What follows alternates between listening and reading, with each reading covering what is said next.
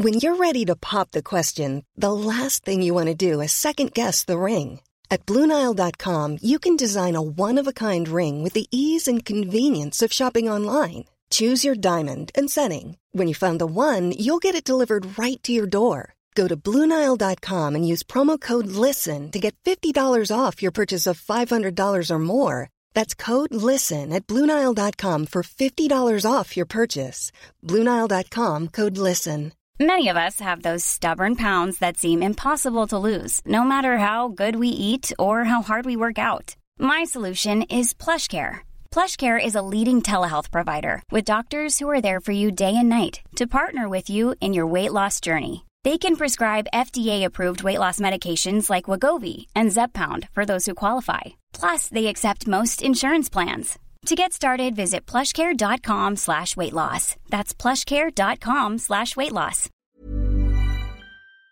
Hello and welcome to It's All Kicking Off, a What Culture football podcast. I'm Adam Wilborn from What Culture, joined by Adam Cleary from What Culture to discuss a burning football issue. But before we get into this, if you're a fan of this sort of thing, make sure you subscribe to What Culture Football, wherever you get your podcast from, for daily football podcasts. But Adam Cleary, we are gathered here today to talk about the ongoing Newcastle United takeover and whether or not, Adam Cleary, it's finally happening. Yeah, I mean, in this, the season that will never end, it's nice to know that Newcastle still have the narrative that will never end because this has been going on since January, since February, and with every new revelation, with every claim that it's close to being done, there follows another two weeks of silence immediately afterwards. And then at the end of that, there is a revelation where everyone's like, oh no, actually, this is the resolution followed by two weeks of silence. But no, apparently now, this one, right now, this is now the resolution. So I will just temper this. Everything I'm going to say on this podcast, anything we're going to talking, anything we're going to talk about is done with a degree of, well, this has happened before, but that being said, there are more positive noises coming right now from sections where there have not been positive noises previously so if you were ever looking for a time to take the cans out of the garage and put them in the proper fridge, probably say cautiously now might be the time. Well, you say this has been going on since January. I mean, as a Newcastle fan, the talk of a takeover has been going on for years, hasn't it? Have you sort of grown numb to it? This is the thing. I went back and looked through all this. The first time Mike Ashley said he was going to sell Newcastle United was when they were first relegated under him about 18 months, two years after he first came in. The end of that season, where they had the whole fallout with Keegan walking away from the club, then it transpiring that they had repeatedly lied in court and to the fan base about what was going on, how the club was structured. As soon as they went down, he just held his hands and went, Well, I never said I'd be any good at running a football club. Don't worry, we're going to sell it immediately. Then, of course, he couldn't find anybody who was willing to buy this absolute skip fire for the money he wanted. Then they got back up. They enjoyed a degree of success immediately after that. Obviously, the new recruitment policies with the brought Graham Carr in and they built that side that finished fifth. That made it look like it was a more appealing proposition. People started giving Ashley credit for the wage structure of the club because Newcastle was starting to achieve without you know, spending ludicrous sums of money. I think they finished above Chelsea and Liverpool and Spurs that season. And then um, and then, of course, the classic thing happened where they were in a good position. There was a chance to build something, a chance to show some ambition. And after finishing fifth, like literally one game away from uh, the Champions League, their summer acquisition was Vurnon Anita. And that was it. And they let Demba Ba go in January, and Cabaye was gone a few years later, and they started dismantling the squad, which inevitably, after the appointment of Steve McClaren, led to them going down again. And there was more talk about selling. Basically, every time the catastrophic mismanagement of this club by a man who has absolutely no idea what he's doing with it. Every time that comes back to bite him, he claims that he is selling it. And then I think just finally a, a realistic investor, a realistic proposition for selling it finally came in in the shape of Amanda Staveley and PIF and the Reuben brothers.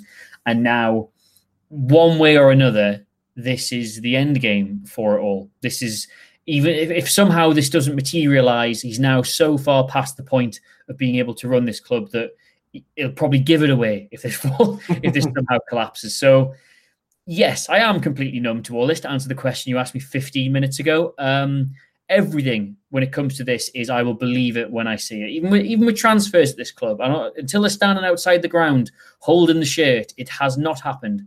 as far as I'm concerned. But again, this is the closest it has been. While it hasn't actually happened, this feels like the closest it has been to happening ever. Yeah, I distinctly remember. I obviously moved up to Newcastle about three or so years ago, and went from being, you know, quite a casual fan who'd heard rumblings of it to hear talk of it a lot more regularly. And I remember that interview he gave with Sky Sports about a year ago or so, towards the end of sort of last season. And I remember seeing that and foolishly thinking, "Oh, well, that's it then," and sort of messaging you and chatting to you, and you going that doesn't mean anything. That's what's yeah. been said a million times. Mike Ashley using his mouth to speak is possibly the least of all of all the figures in football. Could be your Blatters in this, your anybody's. I don't think anybody has ever been so willing to just say something without any plans to back it up as Mike Ashley did it. The, the day they um the a time before we went down the most recent time uh, when McClaren was about to be brought in um, they'd been relatively safe in the league, uh, lower mid, sort of upper mid table. Uh, when Pardew had been, when Crystal Palace had given us money to take Alan Pardew, which still actually ranks as one of my favourite days as a Newcastle fan. and instead of getting a manager in, they just went, "Oh, we'll just give it to the shouty man who sits who sits in the dugout with him, and that'll be fine. And then they went this slide down the table, not winning for something like 10 games, to the point where they needed to win on the last day to guarantee they'd stay up. And that was, of course, the game that's remembered for Jonas Gutierrez coming back from cancer and scoring the goal that effectively saved the club. But Ashley uh, did an interview after that game where he said, This is never going to happen on my watch. Again, we're going to invest in the club. We're going to get this new manager and we're going to restructure everything. We're going to be pushing forward. I am not leaving this club until we have won something or we've qualified for the Champions League. This is, you have my solemn vow. We're going to really change things going forward. And 12 months later, they were relegated. Like, no plan in place. His plan was to bring in McClaren, of all people, and chuck 80 or 90 million away on a load of absolutely hopeless players.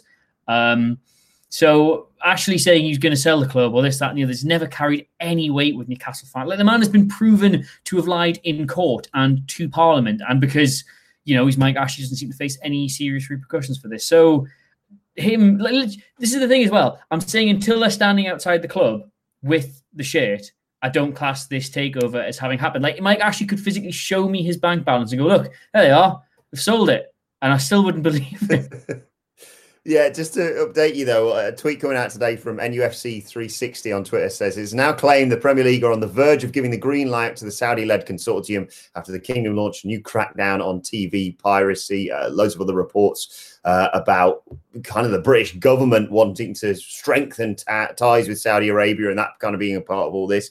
Uh, we're not going to tell too deeply, obviously, into the ins and outs of that. That's a whole other issue. But what what happens next for you, Cleary? Well, uh, just on that point about how there's been these big changes made, or these proposed big changes made um, by the Saudis, which are going to enable the green light for this. I think a big misconception people have had about this takeover, and certainly the process of how it works, is that you know a consortium puts a bid together, that bid gets accepted, they go through all the due diligence stage to make sure that it's actually feasible. Then they go right, here is our takeover. They hand it to the Premier League, and the Premier League look at it and go, hmm yes or mm, no. So I think people are waiting for a decision to be made. Like they have to evaluate the whole situation, then just greenlight it or not, which I think has led to a lot of the confusion about why this is taking so long. Because it's like, well, it only took them a week to do these other takeovers or two weeks to do this takeover. Why is this one taking so long? And I think people don't realize it's an open dialogue. You know, they they present this takeover. You know, we've got the money to do this. We've got an agreement with the selling club. We've done this. We've done that. And then the Premier League look at it and go, okay, well, either everything's fine and we can greenlight that, or well, we have concerns about this. Can you prove you can do that? Because we've seen lower down in the British football pyramid the the fit and proper persons test. There's been some complete charlatans take over clubs further uh, down the divisions. Not naming any names, a. So I think the Premier League are very keen to avoid situations like that because it damages the global brand of the Premier League. Like if, if there was another Leeds United situation now you know, it would be catastrophic for for the overall like the the glow like the Premier League sells its broadcasts all over the world, which is where all this money comes from. And if there's you know these disasters going on all the time, it's not something they really want to be going to TV stations with or getting involved in the bidding rights, etc., etc. Don't get me wrong, teams like your West Hams and your Evertons who spend a lot of money and don't go anywhere, or possibly in the case of West Ham this season even go down.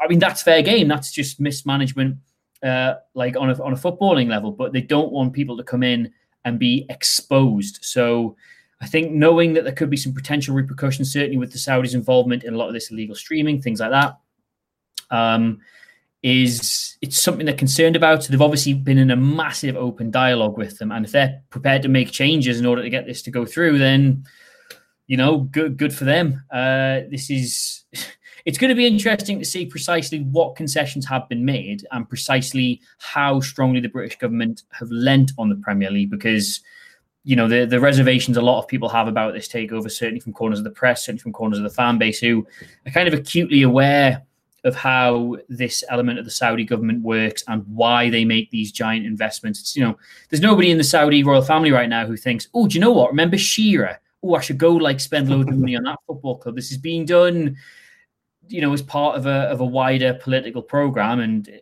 if the government want to encourage that, that's that's kind of other. I've completely forgot what you asked me to be honest. Well, what I wanted to ask you actually off the back of all this is you mentioned let's say questionable takeovers. You know, you can think of 5, 10, 15 off the top of your head. On the one hand, are you kind of like, come on, for God's sake, get Mike Ashley out of my club? But also on the other hand, are you thinking, you know what, it's maybe probably best for this club that they go through the right processes? This, the thing is, it's very difficult for me. This uh, anybody who's watched our wrestling channel knows I've done a lot of coverage on the Saudi General Sports Authority and how they've done business with WWE. And there is a suggestion that part of what they're doing in Newcastle United is going to be along sort of the same lines. It's going to be an element of sports washing. It's going to be there as a bit of a public relations tool for the Kingdom of Saudi Arabia and certainly the perceptions the rest of the Western world have about that. And don't get me wrong, like if they want to give us 200 million pounds every single transfer window and we can just do whatever we want with that, as a Newcastle United fan, great. It's been absolutely turgid to watch this football club since Mike Ashley took over. The lack of ambition, the lack of spending power, the lack of just nous on how to do anything. This is there's huge positives to take from this, but at the same time, as much as I hate my football club effectively just being a giant global advert for a horrible tracksuit emporium, I don't want them to be, you know, a, a pleasant public face for a regime with terrible human rights abuses. So I'm delighted. I'm delighted.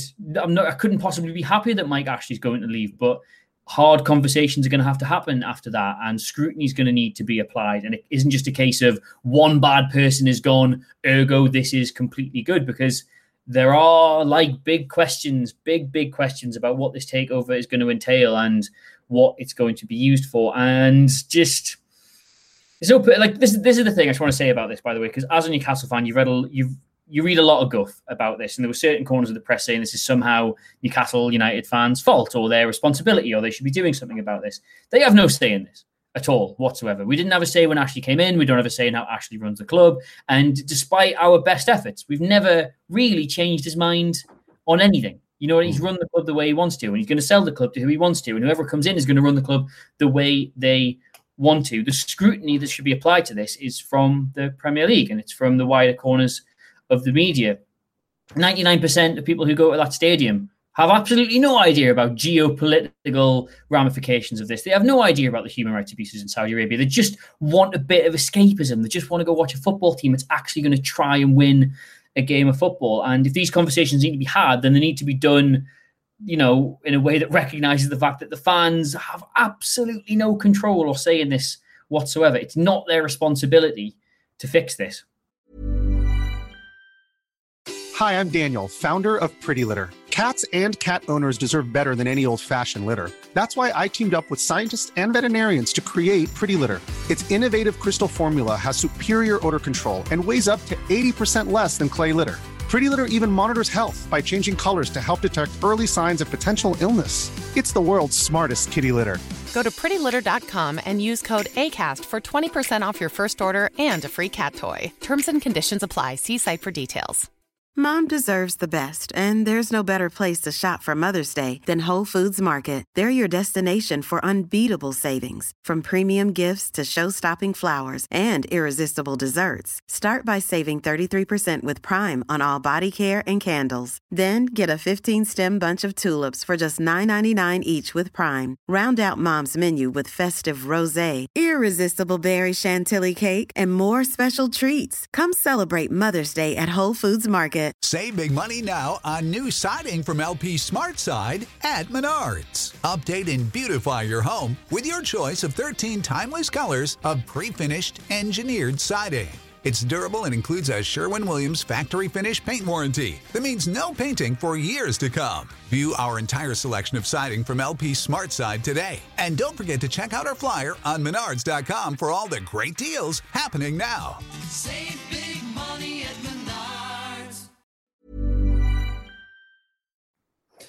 Putting the moral issues to one side, if we can. Um, yeah, we're gonna get Mbappe. Yeah.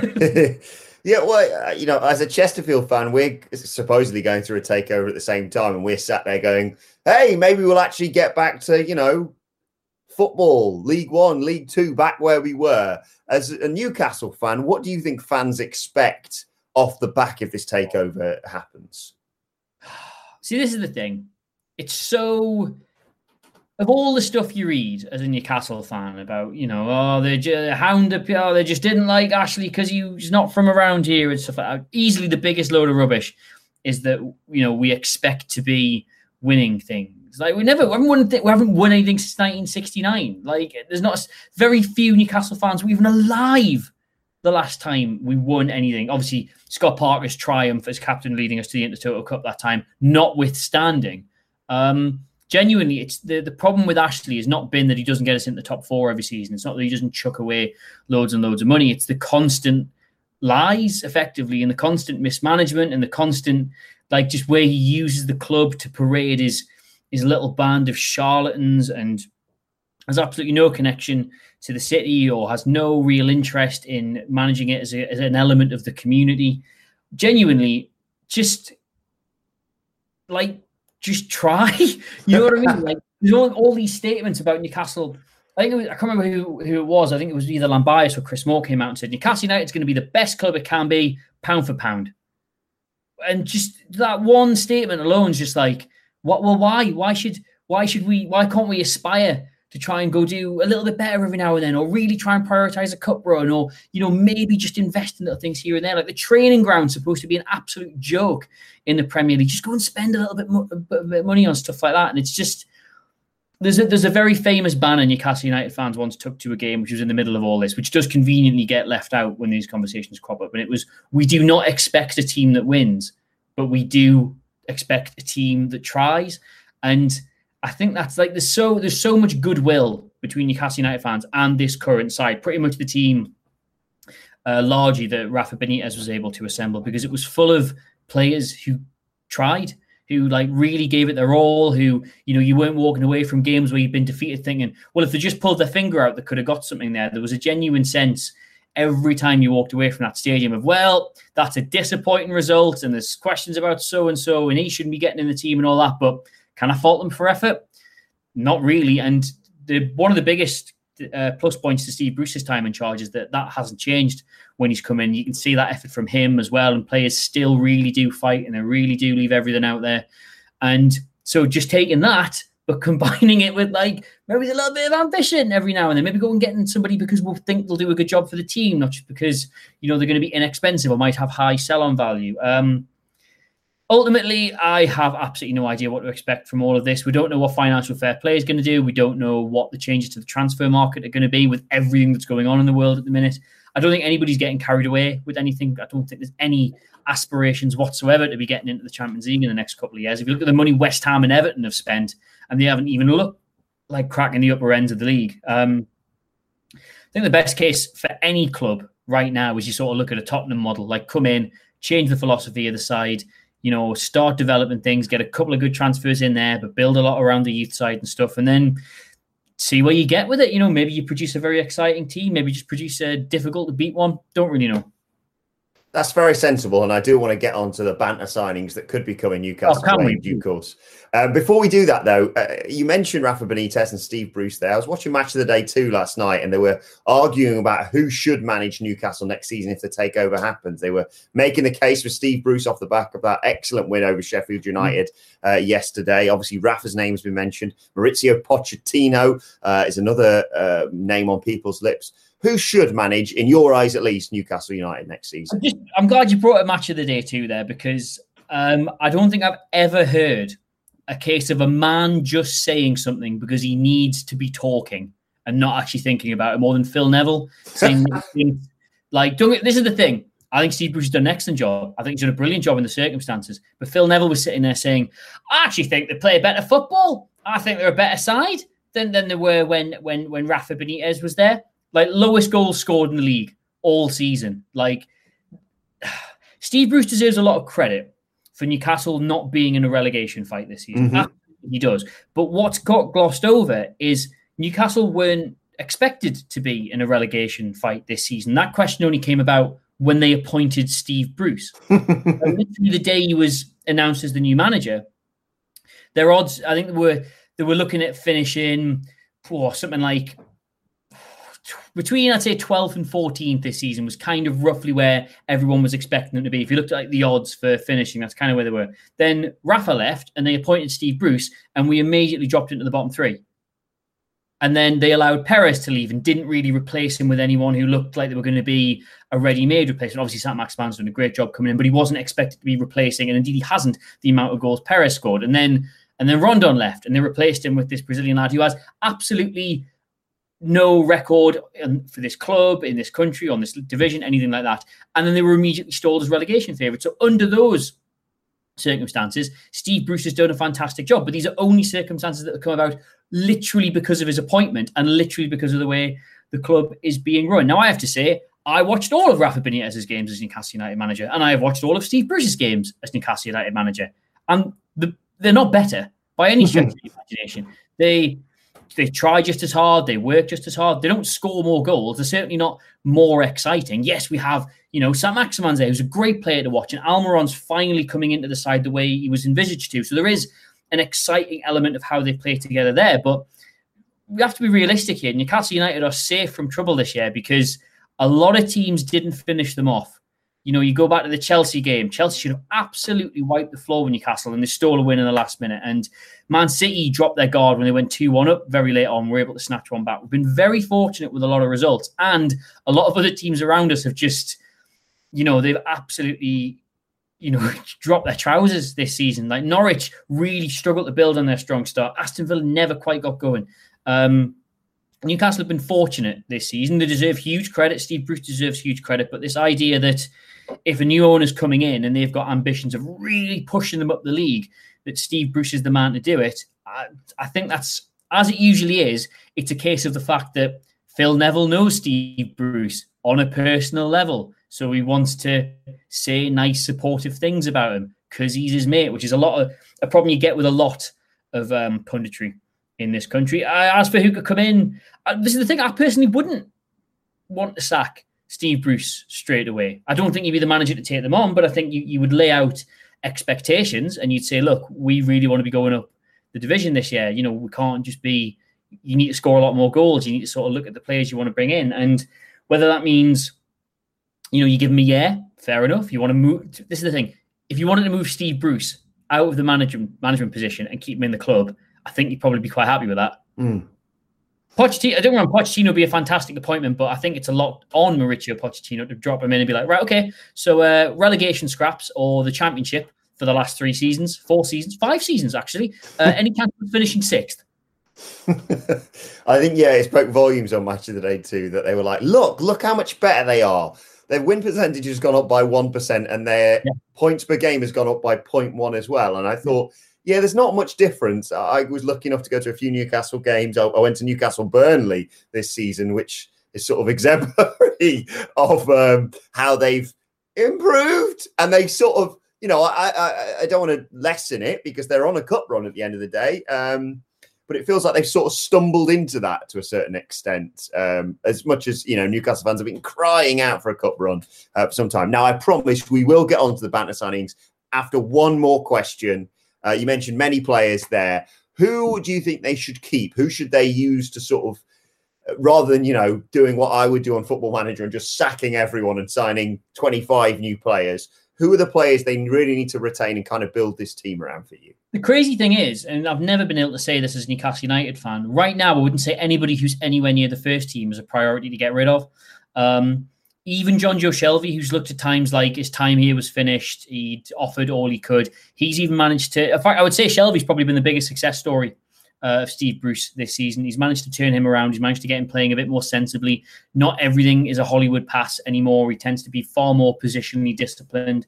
Um, there's not a single person in that squad who I think, oh, you'd, you'd be desperate to replace him. I know a lot of fans would say you want a proven goal scorer in Joelinton, but again, like the guy is so young. The guy is so young. I don't think he should be, you know, dropped in. He should never have been in the position he was to begin with. He shouldn't have been immediately parachuted in up front and expected to score the amount of goals Rondon was scoring because he's not as experienced. He doesn't know the league very well. He's still learning who he is as a footballer. So I wouldn't be desperate to get rid of him. You know, he could be a very good part of a larger squad. Almiron's been fantastic. St. Maximin's been fantastic.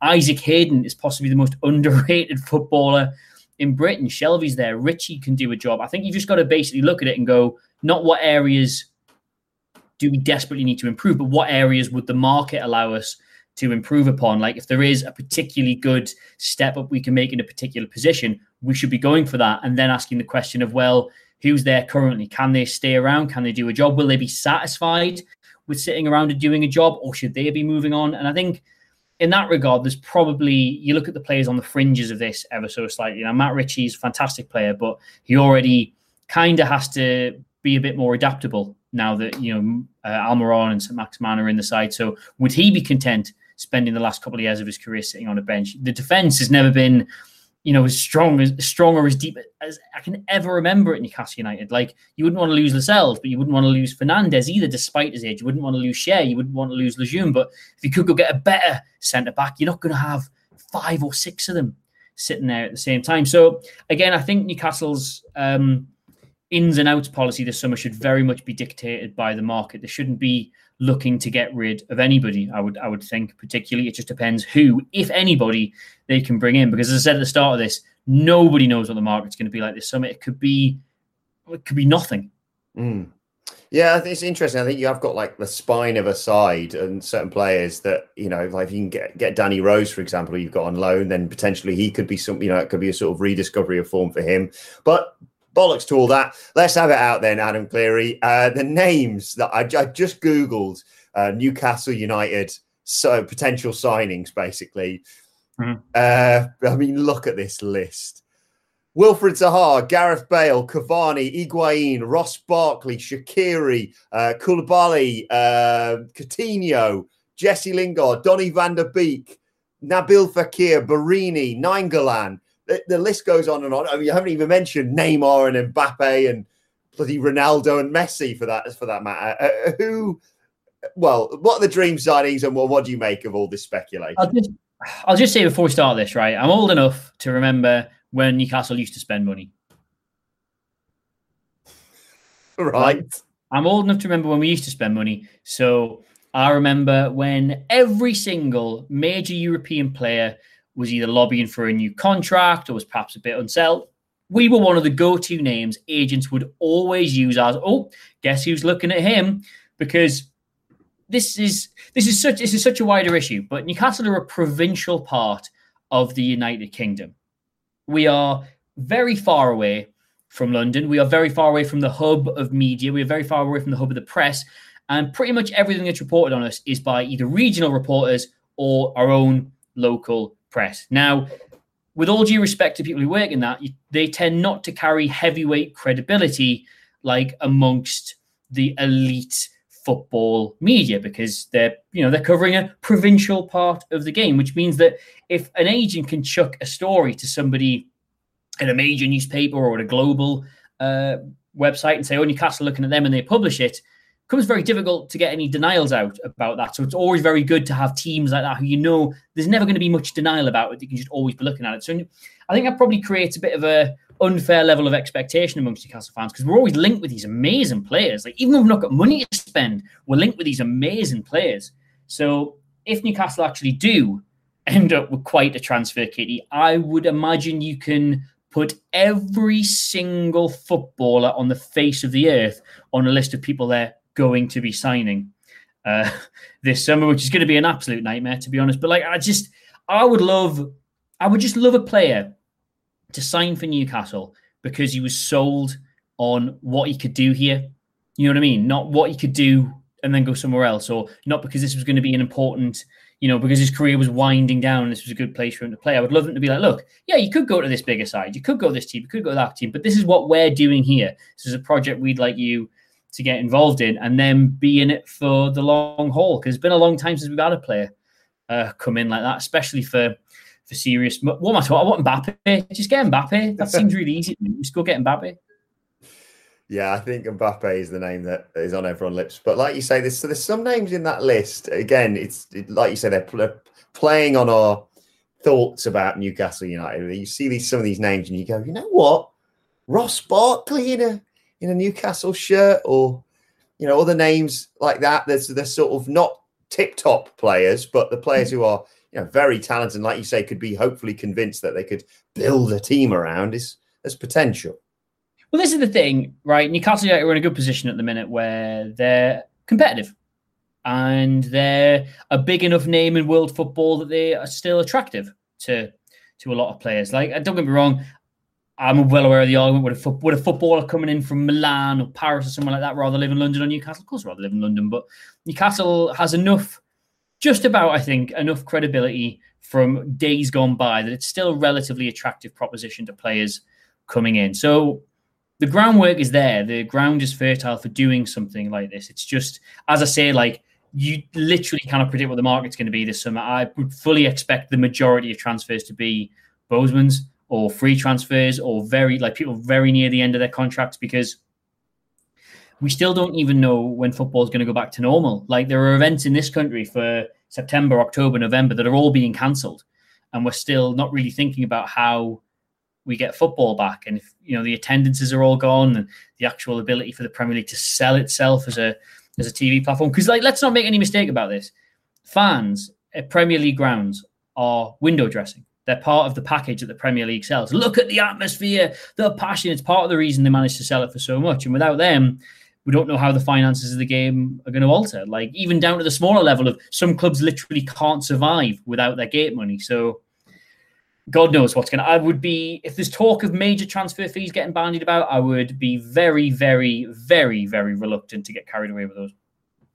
Be very interesting to see where we go from here, though. We will, of course, keep you posted on any developments, but let us know your thoughts ahead of the Newcastle United takeover potentially finally happening in the comment section down below. Don't forget to like, share, and subscribe. And subscribe to What Culture Football for daily football podcasts, of course. Uh, and you can let us know your thoughts on Twitter at What Culture FC. Whilst there, follow both of us. You can follow Adam Clery at Adam Clery, C L E R Y. Follow me at Adam Wilborn. Follow us all at What Culture FC, as I said. But for now, this has been It's All Kicking Off. The Newcastle United takeover could well be finally happening. My thanks, Adam Clery. Thank you for joining us, and we will see you soon. Planning for your next trip? Elevate your travel style with Quince. Quince has all the jet setting essentials you'll want for your next getaway, like European linen, premium luggage options, buttery soft Italian leather bags, and so much more. And is all priced at 50 to 80% less than similar brands. Plus, Quince only works with factories that use safe and ethical manufacturing practices. Pack your bags with high-quality essentials you'll be wearing for vacations to come with Quince. Go to quince.com slash pack for free shipping and 365-day returns. Hi, I'm Daniel, founder of Pretty Litter. Did you know cats tend to hide symptoms of sickness and pain? I learned this the hard way after losing my cat, Gingy. So I created Pretty Litter, a health monitoring litter that helps detect early signs of illness by changing colors, saving you money and potentially your cat's life. Pretty Litter is veterinarian developed, and it's the easiest way to keep tabs on your fur baby's health right at home. Go to prettylitter.com and use code ACAST for 20% off your first order and a free cat toy. Terms and conditions apply. See site for details. Mom deserves the best, and there's no better place to shop for Mother's Day than Whole Foods Market. They're your destination for unbeatable savings, from premium gifts to show-stopping flowers and irresistible desserts. Start by saving 33% with Prime on all body care and candles. Then get a 15-stem bunch of tulips for just $9.99 each with Prime. Round out Mom's menu with festive rosé, irresistible berry chantilly cake, and more special treats. Come celebrate Mother's Day at Whole Foods Market.